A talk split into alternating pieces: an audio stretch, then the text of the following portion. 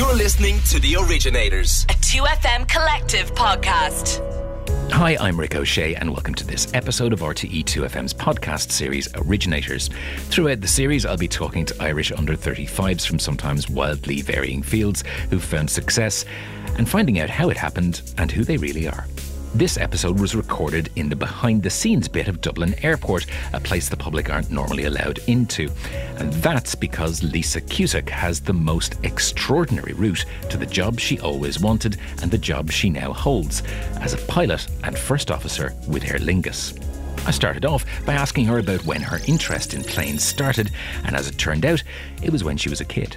Well, I grew up in Lucan beside um, Weston Airport, and so the small aircraft were constantly going around in the same pattern, the same the same direction every single day. And um, I always just questioned, how do you get up there? How how are they staying up in the air? So I went up with my dad, and I did a lesson at 13, and that was it seal the deal. And I actually didn't know. I didn't know there was a career you could get paid for it. I didn't think about it. You know, my dad said that's something you could you could consider doing, and then took it from there. Just got lessons every Christmas. The good man Santa Claus brought me a lesson every year. It's quite expensive to train, so it's about 200 euro to do one lesson for an hour. So I got one for birthdays, Christmas, stuff like that.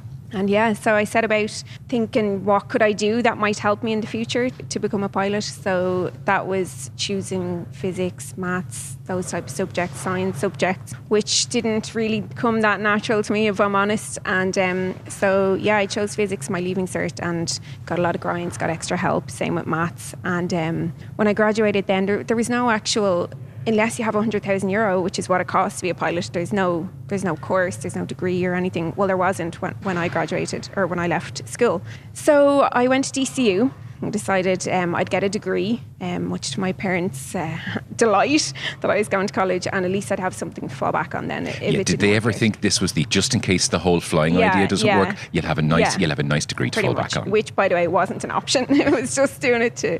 I kind of thought one day it will stand to me, but it was really hard. I was in a class with just complete geniuses. I've never met people like these before. They were lovely, but they were physics to the core. They were Sheldon Coopers of yeah. Physics nerds are, are they're hardcore people and so intelligent. And so again, I struggled with that. First year was quite a struggle, and then um, I continued on. I got into it, and in third year, then I did work experience, and my whole class went well, most of my class would have went to Intel, Hewlett Packard, those type of places. But I came to Dublin Airport, of course. I managed to convince them it was something to do with uh, physics. And um, I worked out in the air traffic control tower, which is across the way there. Hang on, how do you swing this one? Okay, you're going, it's something kind of to do with physics, but it involves me having to go to air traffic control yeah. in Dublin Airport. That's, well, that's not easy. I know. How I sold it to them was planes only fly because of the laws of physics, okay. which is true.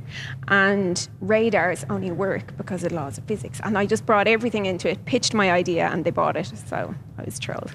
So I went up to, to air traffic control and I got three months' work experience there. And I had such a good time, they asked me to stay on for another three months. And at the end of it, then they gave me ten flying lessons as a gift to say thank you, and that was that was it. I was just completely, yeah, this is definitely what I want to do now. I still had another year left in college, so I was doing one flying lesson every Wednesday, which I gave 100% to. No studying in college on, on every Wednesday. I was going, okay, today is the big day, you know. So then I had to knuckle down, and I graduated then with um, honours degree in physics and came straight back to Dublin Airport with that degree. what, what, I love is that you are so used to telling this story that you skipped over seven really interesting things that, hang on, I want to ask you really? about. Is there such a thing as work experience in air traffic control? No. Did you just fabricate yeah, that? You yeah, made that up as yeah. your own work experience? Yeah, that's exactly what I did. I wrote them a letter and they took pity on me and they took me in and I'm still I'm really good friends with them I go over and say hello every now and again and they're all so delighted for me because they could see that's really what I wanted to do so for most people if they've done what you do and they have this passion yeah. and they've decided to go and do your degree yeah and you still don't have the 100 grand mm-hmm. so that's the big hurdle here. Well, Yeah. you know, doing the degree is probably the big Yeah, hurdle, but, yeah. but you still have to get over that last thing. So, what happens? What did you do next? I came back to the airport, um, Dublin Airport, and I managed to get a job as a flight dispatcher out on the ramp. And most people don't have a clue what a flight dispatcher is, but in brief description would be when the plane gets loaded with bags and passengers and everything like that. If they all sat in the back and all the bags are in the back, the plane would tip So a, a flight dispatcher prepares kind of, I suppose, calculation and they balance everything out on the plane so that when it takes off, it's in trim and so forth. And also coordinates the turnaround. So the plane comes in, they get the passengers off. Is the fueler there? Is the caterer there? Is the cleaner there? Speak to the crew, give them the weather. You're just in it. You couldn't be more involved than being a flight dispatcher. Now comes the point in this story at which you tell me how cupcakes become an mm-hmm. integral part of this Yeah. line in your life. Okay, so I was saving up working on the ramp and I saved up 20,000 euro and I went to the bank and I asked for a loan of 100,000 euro and they were like, What? You want to be a pilot? Okay, do you have a job at the end of it? And I said, No, I don't have a job. So they said, Okay, listen, save up 30,000 and come back to us. So I saved up 30,000 euro, came back a year later, and the recession unfortunately was in full swing and they refused me. So I was completely devastated then. And at that point, I just thought, I need, I need to earn more money. So before the cupcakes, I qualified as a personal trainer in my spare time, and I was earning a bit of money from that. Which, again, in a recession, people weren't really forking out for. So um, my brother had asked me to bake cakes for his girlfriend for her birthday, and I can't bake. I can't even make a slice of toast without burning it, and I'm a complete disaster. So when he So asked why did me he it- ask you I have Where no idea. he start was so you? stuck. He was like, oh, I got her nothing, and you know, and I said, okay, I'll give it a go. So I made these cakes, and he said they were amazing cakes. Make some more, and I'll pay you. And I went, okay. So the penny dropped, and I made more, and everybody was kind of praising them, and I was a light bulb went off, and within a week, I'd booked a flight to UK. It was um, a course to bake and decorate cupcakes. Just a one day course. I went over, I did the course, and I flew back home, set up my business. I started um, at home just making uh, cupcakes for friends, family, christenings, those sort of kind of small events. I brought them into work. People and uh, Dublin Airport, everybody, all the staff, and I still can't go to Butler's for coffee without someone going, "We got a cupcake." So everyone was so supportive of my job. They were buying them for the airlines we were looking after, and it just absolutely exploded. And I set up a Facebook page, and before I knew it, I was doing celebrities' weddings. I never really expected it to get as big as it did. So, does there come a point here? Is there a moment in your head ever where you go, "This could be a really good way to"? There's a whole Never. business. There's a whole career here. this could be an empire. I could be franchising this out. No, not even one split second. And what people don't know is I actually hated every single second of it. I was there with my one arm and my mixer, and I could only make 36 at a time. And the labour involved, people don't realise, is incredible. And there was times where it was midnight and I was in the kitchen and I was head to toe in flare, and I was like, "Am I ever actually going to be in the skies?" Then, when comes the moment that you realize, "Oh, I might be able to do this"? I guess what happened was Aer Lingus advertised their cadetship, which is the golden ticket of all tickets in the world to me, really. And it hadn't been advertised since September 11th, obviously, because of the tragic events there. When it came up, I just thought, this is it. I've been waiting for this moment. I felt like all my life. I applied online, it was a series of aptitude tests, and I just got a, an email two weeks later. I was walking out of work out of here my steel toe shoes and my high vis vests, and up pops Aer Lingus. You, you haven't been successful. Thanks very much. Jog on, basically, and um, still breaks my heart a little bit. I got into my car. I drove into town into O'Connell Street, parked my car, and I ran upstairs into Eason's and I bought five aptitude book tests. And I just did one every day until it, it came up again because that was the only thing standing in my way of an interview. All I wanted was to meet them and show them how much I wanted it and how much it meant to me. But that was the first hurdle. So that's what I did. With that, I just decided uh, that's enough now with the cupcakes. I've saved up all this money and I decided I'm actually going to start flying myself. I booked a ticket to America and I said I'm going to go and do my private pilot's license. I had about 15 hours already um, flying done, and I just thought I needed to get the ball rolling myself. So I booked a ticket to America. And that was for about six months later. So I was delighted with that. I kind of thought, right, I have a goal now. I'm heading off to America to get my private license. And about two months later, up popped the cadetship again. And I, I went in, did the aptitude test. That was fine. And about two weeks later, I got a phone call um, to do a group interview and a heart attack, obviously. I was so nervous in the interview. I came out and cried for two days because I was so nervous I couldn't be myself and everything. So I just parked it, forgot about it, and I went off to America.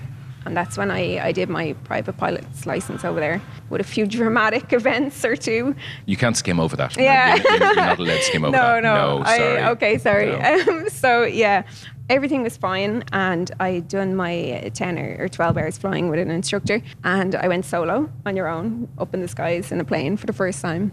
And it's it's amazing feeling. Came back, landed, thought, thought I was brilliant and all the rest. And then the next day was my, my second solo. And at this stage, you've only a few hours. You're you're no maverick, you know. And um, so I went up and taken off, and I was at about 800 feet, and silence. My engine failed, and I thought, that's it. Goodbye, everyone. I was saying Hail Marys and everything. It was definitely a turning point for me. I, I managed to somehow come back in. I turned around. I made the Mayday call and everything like that. I turned around and we there was an, another runway, not the one I'd taken off on, but a kind of similar to Dublin set up here. And I glided back in and landed there. You glided without an engine. Yeah.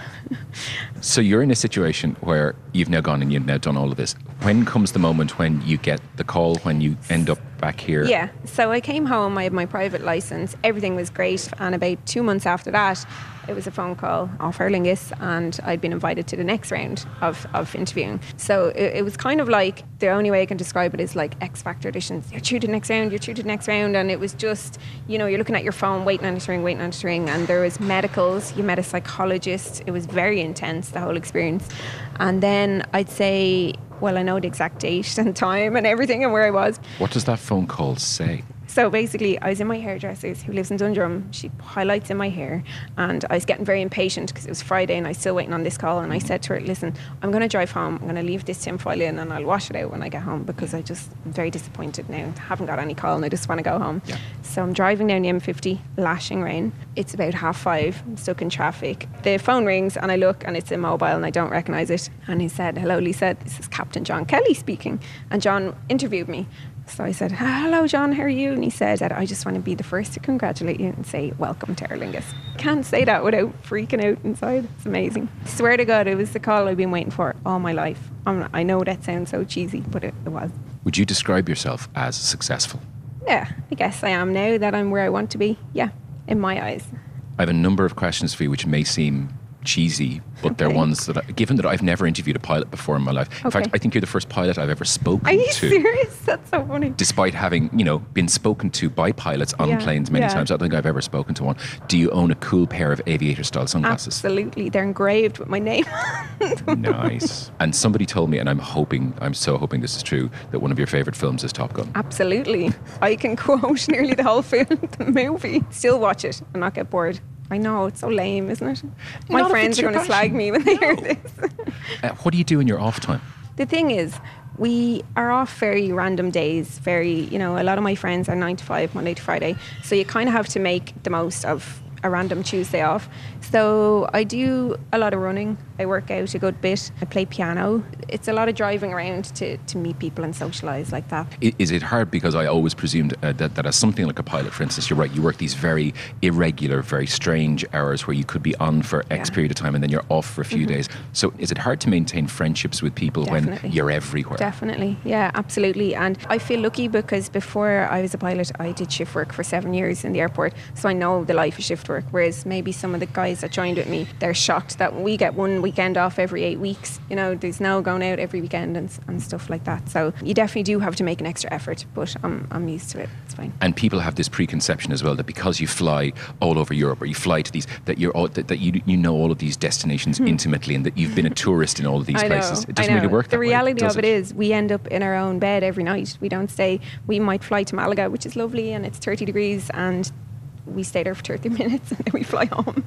Is that always cool. it? Do you ever Yeah. get to stay over in, in Um, other locations? We do in Heathrow. We have a we have um, Heathrow overnights there, and then the transatlantic, obviously, then as well. So New York, LA, San Fran, and stuff like that. But that's that's about one or two years away from me yet.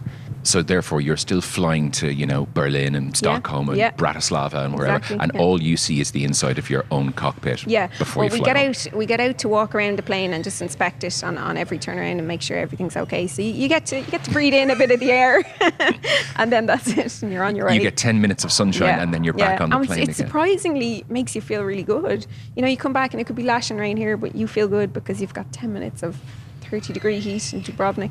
Given that you, you do the job that you do, and you're right, it's seen, bizarrely, it's seen as being unusual that you have the job that you have. Yeah. Have you ever had any adverse reaction from people, either personally or professionally? Professionally, definitely not. Everybody is treated so equal, especially in Aer Lingus. We're all trained the exact same. I trained with a load of guys, and you're just another pilot. It doesn't matter if you're male or female or what.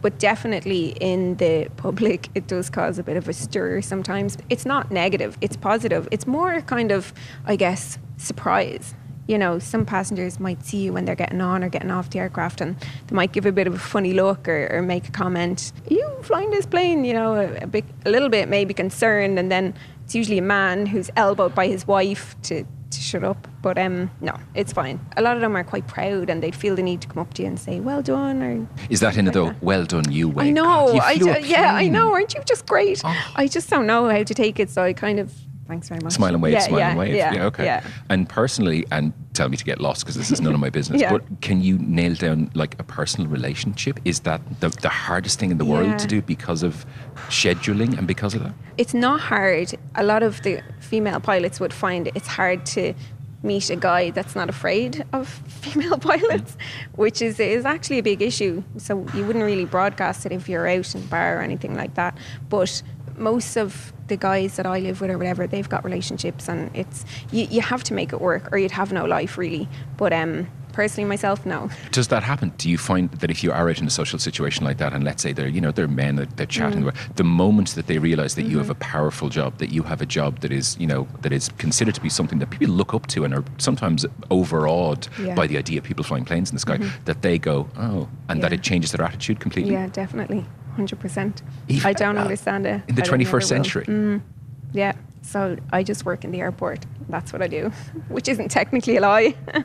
do you find it strange that sometimes, as I've seen happening, I mean, you are held up on a pedestal as an example of a trailblazer in your career, which is what you are. Thank you. yeah, I definitely do. For me, I, I can't even believe that anyone would actually be interested in the story. For me, it was just my life and what I had to do. And I didn't really think it was particularly interesting or anything like that. So I'm just kind of going with it and trying to give back and while I have the opportunity, I suppose. One of the questions I've asked of everybody in this series is about people's relationships to social media. Yeah. What's your relationship with social media? I like Instagram. It's a tough one because, y especially with recent, um, maybe publicity, there's there's a lot of negativity out there as well. So And do you experience that? a little bit, not too much. I'd say ninety nine percent is being overwhelming, positive, and lovely messages off complete strangers. But uh, you know, it's out there. People begrudge and all the rest of that. But that's just that's just life, really. I guess. But do you ever broadcast pictures of places that you go? Are you one of those people who, when you're off on your on your um, travels, you're going, look at this, this I probably would be, yeah. Because I have thought- friends who are like that, you know and? I just hate them universally because they're somewhere better than I am. the way I Isn't that at terrible? is- It's an awful it's feeling to have. I sacrificed so much to get here. I didn't do the year in Australia. I didn't do all the fancy trips and everything like that. And so now I'm in a position where I can go on them for very good value as well. And and so if people want to begrudge that of me, it wasn't handed to me. So I don't feel my friends and family. They support me, and that's all that matters, I guess. Really. It's genuinely a gentle begrudgery. It really is. It's more one of those. oh, I wish I was there.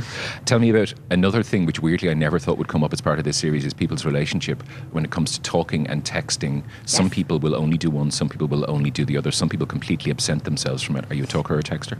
I am a texter, and in the car, a talker. Because I have some people who I've spoken to who they they would literally say, if my phone rings and someone wants to talk to me, I go, "What's wrong with you? Why don't you just text me?" Yeah, I'd be quite similar. I don't like a random phone call kind of, you know. I, I yeah, I prefer texting definitely. But if I'm in the car, it passes a bit of time to make a phone call. What's been the best adventure you've had yet as part of all of this? Well, it's probably a um, recent trip I took myself on my own to Alabama, and I flew to Orlando and hired a pickup truck, the biggest one I could find, and I drove to Alabama, and I drove all around there for Why? Why not? I just like doing. Th- I like to be a bit different and do different things, and not kind of go with the flow and visit the regular cities that most people go to. So, yeah, I drove. I hired a pickup truck and I drove all around Alabama, and had an amazing. That was just in November a few months ago. So met some amazing people. I could barely see over the wheel. It was so big, but they were so nice. They were so welcoming. There was a family that took me into their house for Thanksgiving. I went along, of course, and they just they're they're very set in their ways. It's around the time of Trump and the election and everything. So I just kept maybe my opinions to myself, Mm-hmm. and so I fitted in nicely. And they're very welcoming. They some of them had never even heard of Ireland. You don't leave your state over there. Yeah. You know, never mind America. You don't leave Alabama. So they're going Ireland. How how far away are you from London? Can you can you drive there? Are you part of England? Yeah. Yeah, so I got a I've lot of that that. before, but yeah, no, yeah. they were very nice, and it was a pretty exciting adventure.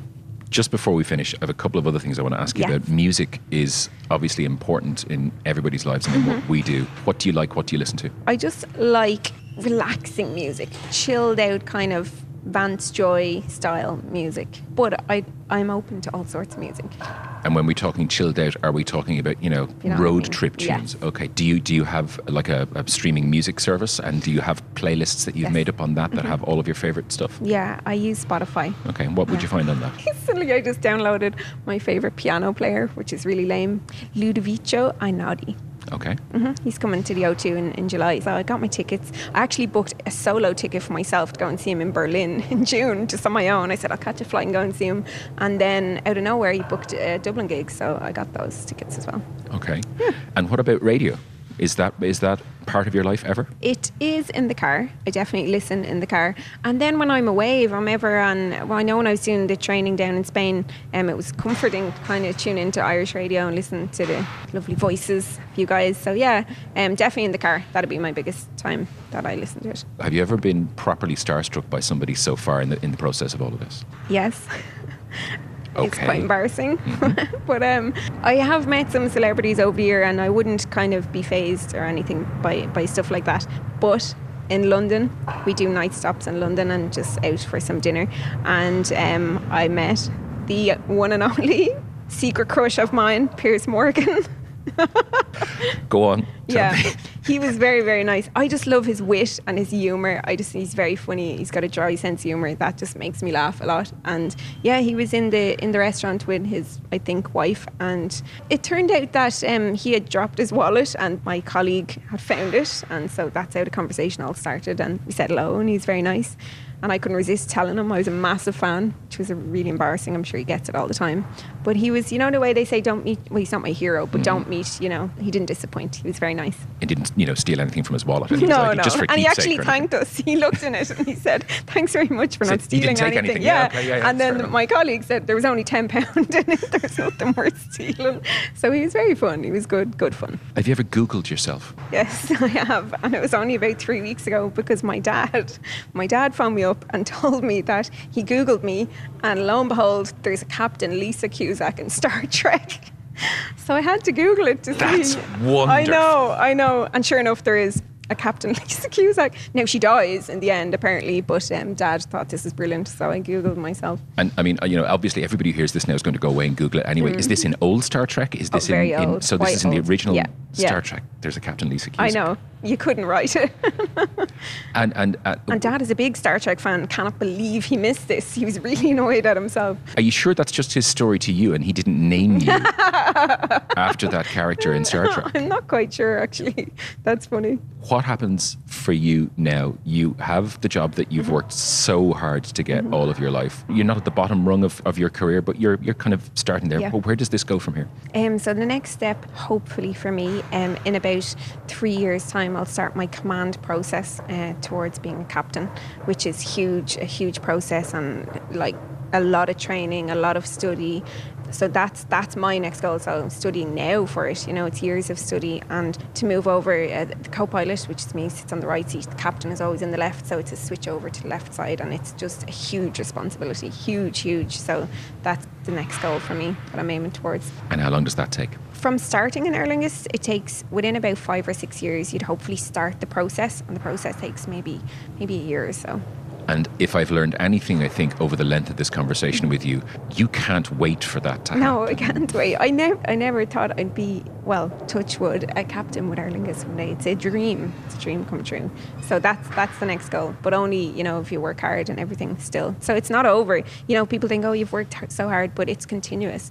And you know, every six months we're put back in the simulator, we're trained again, and we get tests and everything like that. So it's continuous. Lisa Cusack, it has been incredible talking to you here today in Dublin Airport. This has been brilliant. Thank you very much. Thank you so much.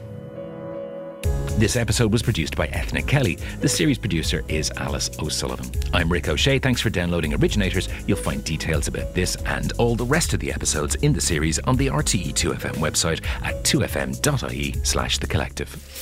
The Collective. 2FM.